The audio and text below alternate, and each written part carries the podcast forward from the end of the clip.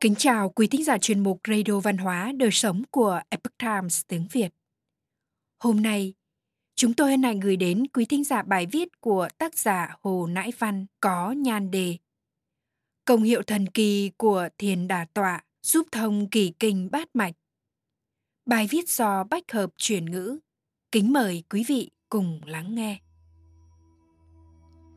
Ngày 4 tháng 8 năm 2003, trên tạp chí Times đăng hình một người phụ nữ xinh đẹp ngồi tĩnh tọa. Vào thời gian đó, rất nhiều người tìm hiểu tĩnh tọa, còn gọi là đà tọa, tư thế ngồi xếp bằng hay mình tưởng. Vậy đà tọa có tác dụng tốt hay không tốt? Thầy thuốc Hồ Nãi Văn cho rằng thiền đà tọa có thể giúp tuần hoàn máu trở nên tốt hơn. Vì sao tuần hoàn máu lại thông suốt hơn? Khái niệm này hoàn toàn tương phản so với cách nghĩ của người hiện đại. Kiến thức khoa học hiện đại cho rằng, khi đà tọa thì chân phải xếp bằng rất cứng, rất chặt, sẽ khiến cho huyết quản bị đè ép rất ghê gớm. Vậy nên tuần hoàn máu chắc chắn sẽ không tốt. Nhưng theo thầy thuốc hồ nãi văn khi ngồi xếp bằng hai chân, máu dừng lại ở chỗ bị đè nhưng chính chỗ đó đang tích lũy năng lượng rất lớn. Khi đứng dậy thì lập tức chỗ mạch máu đang bị đè ép sẽ khôi phục trở lại. Máu được chảy thông suốt, từ đó mạch máu lưu thông tốt hơn. Năng lượng tích lũy lớn thì lực chảy của máu cũng sẽ lớn. Tháng 6 năm 2018 ở Thái Lan có mười mấy vận động viên trẻ bị kẹp trong hang động hơn 10 ngày. Nhờ huấn luyện viên dạy cách đà tọa nên tất cả đều sống sót mà không bị thương tích gì. Ngoài ra, có một ngôi sao võ thuật bị bệnh đến mức phải uống rất nhiều corticoid khiến cho mặt tròn như mặt trăng, gọi là hội chứng Cushing. Sau đó nhờ mỗi ngày đả tọa hơn 10 tiếng đồng hồ, từ từ khôi phục được tình trạng sức khỏe như trước. Có thể thấy rằng đả tọa không gây ra tác dụng phụ cho tuần hoàn máu đà tọa có thể thông suốt kỷ kinh bát mạch. Trung y cho rằng cơ thể người có 12 kinh lạc cũng như kỷ kinh bát mạch. Khí huyết của 12 kinh lạc này sẽ tuần hoàn theo 12 thời thần mỗi ngày.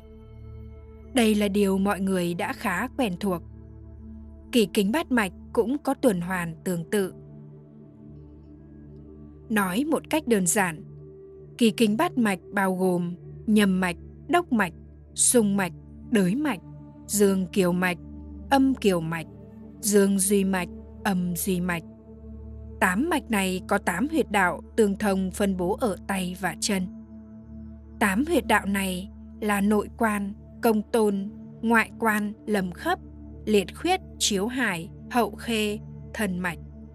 Các thầy thuốc trung y đều biết trong kỵ kinh bát mạch, hai huyệt nội quan và công tôn là một nhóm ngoại quan và lâm khấp là một nhóm. Liệt khuyết và chiếu hải là một nhóm. Hậu khuê và thân mạch là một nhóm. Vì sao phân thành nhóm như vậy? Thì ra trong lúc đà tọa, khi hai tay kết ấn đặt trên chân đã xếp bằng, nách hơi hở ra sẽ phát hiện huyệt công tôn bên trái và huyệt nội quan bên phải ở trên một đường thẳng huyệt liệt khuyết bên trái và chiếu hải bên phải hình thành một đường thẳng. Có lẽ người xưa đã phát hiện tư thế đả tọa, có thể khiến cho kỳ kinh bát mạch tương thông như vậy. Nếu thường xuyên đả tọa, thì kỳ kinh bát mạch sẽ thông rất tốt. Như vậy sẽ dẫn đến hiện tượng gì? Điều này rất khó phỏng đoán. Có thể là thông tuần hoàn đại chu thiên trăng xếp bằng đà tọa và kết ấn như thế nào. Môn tập khác nhau có phương thức xếp bằng và kết ấn khác nhau. Tuy nhiên, đa số cách ngồi xếp bằng đơn bàn là nam đặt chân trái lên trên chân phải đã gập lại. Nếu là xếp bằng song bàn thì sau đó đặt thêm chân phải lên trên đùi của chân trái đã đặt trên chân phải. Tư thế ở nữ ngược lại với nam.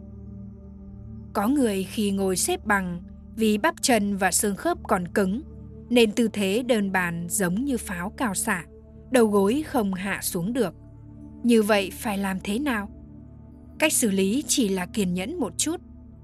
Kỳ thực nếu trong lòng mình muốn ngồi đả tọa cho tốt thì sẽ làm được. Thầy thuốc Hồ Nãi Văn kể có quen biết một cụ già. Khi ông bắt đầu học đả tọa thì có tư thế chân đặt cao như pháo cao xạ vậy. Mọi người đều cười ông. Lúc đó ông không sợ người khác cười mà tĩnh tâm như ngu công rời núi, tiếp tục ngồi. Sau 4 năm, cuối cùng đã ngồi được song bàn. Tư thế ngồi lại cực kỳ chuẩn, mỗi lần ngồi được một tiếng đồng hồ, chẳng thua kém gì những người trẻ tuổi. Những người luyện võ không phải cũng luyện tập mỗi ngày sao? Họ phải kéo gần dạng chân, duy trì đứng tấn cũng cực khổ như vậy. Đến lúc đột phá học được rồi, giống như ở một cảnh giới khác vậy. Đà tọa rất đau, rất khó làm được. Có người nói ngồi đà tọa đau lắm, rất khó làm. Quả thực, lúc bắt đầu tập ngồi đà tọa rất đau. Nhưng nếu không thử, thì mãi không thể có được niềm vui sướng khi đà tọa. Tuyệt đối không được nghĩ rằng bản thân không làm được, vì suy nghĩ như vậy sẽ khó thành công. Thời xưa ở Trung Hoa, trong dân gian có truyền thống tu Phật, tu đạo đều có thói quen đà tọa. Lão tử, hoàng đế, toàn trần thất tử, đạt ma đều là những trường hợp nổi tiếng. Kỳ thực, nho già cũng có phương pháp đả tọa. Trong sách cổ ghi lại cách ngồi nghiêm chỉnh, chính khâm nguy tọa. Đây có thể là một loại phương thức tĩnh tọa của nho gia. Y phục phải mặc chỉnh tề gọi là chính khâm. Ngồi cao ngay thẳng gọi là ngụy tọa. Y phục chỉnh tề thể hiện bề ngoài tôn trọng. Ngồi cao ngay thẳng biểu hiện tâm thái ngay thẳng không loạn. Thông Chu Thiên đi trên con đường tu luyện thành Phật. Giới khi công thường nói khi hai mạch nhầm đốc thông suốt, tức là tuần hoàn tiểu Chu Thiên được đánh thông. Rất nhiều khí công sư cả đời chỉ mong được thông tuần hoàn tiểu Chu Thiên. Ngoài ra còn một phương thức tuần hoàn Chu Thiên khác gọi là tuần hoàn đại Chu Thiên. Việc này không đơn giản. Thông tuần hoàn đại Chu Thiên chính là người luyện công đó thực sự đi trên con đường tu luyện rồi. Tu luyện không chỉ có động tác hình thể như đả tọa, mà người đó phải chú trọng tu tâm tính. Tâm tính được đề cao cùng với hình thức luyện công, làm cho bát mạch luôn được nối với nhau thì có thể đạt được. Thực sự đi trên con đường tu luyện không phải là một việc đơn giản. Trước tiên cần chú trọng tu luyện tâm tính.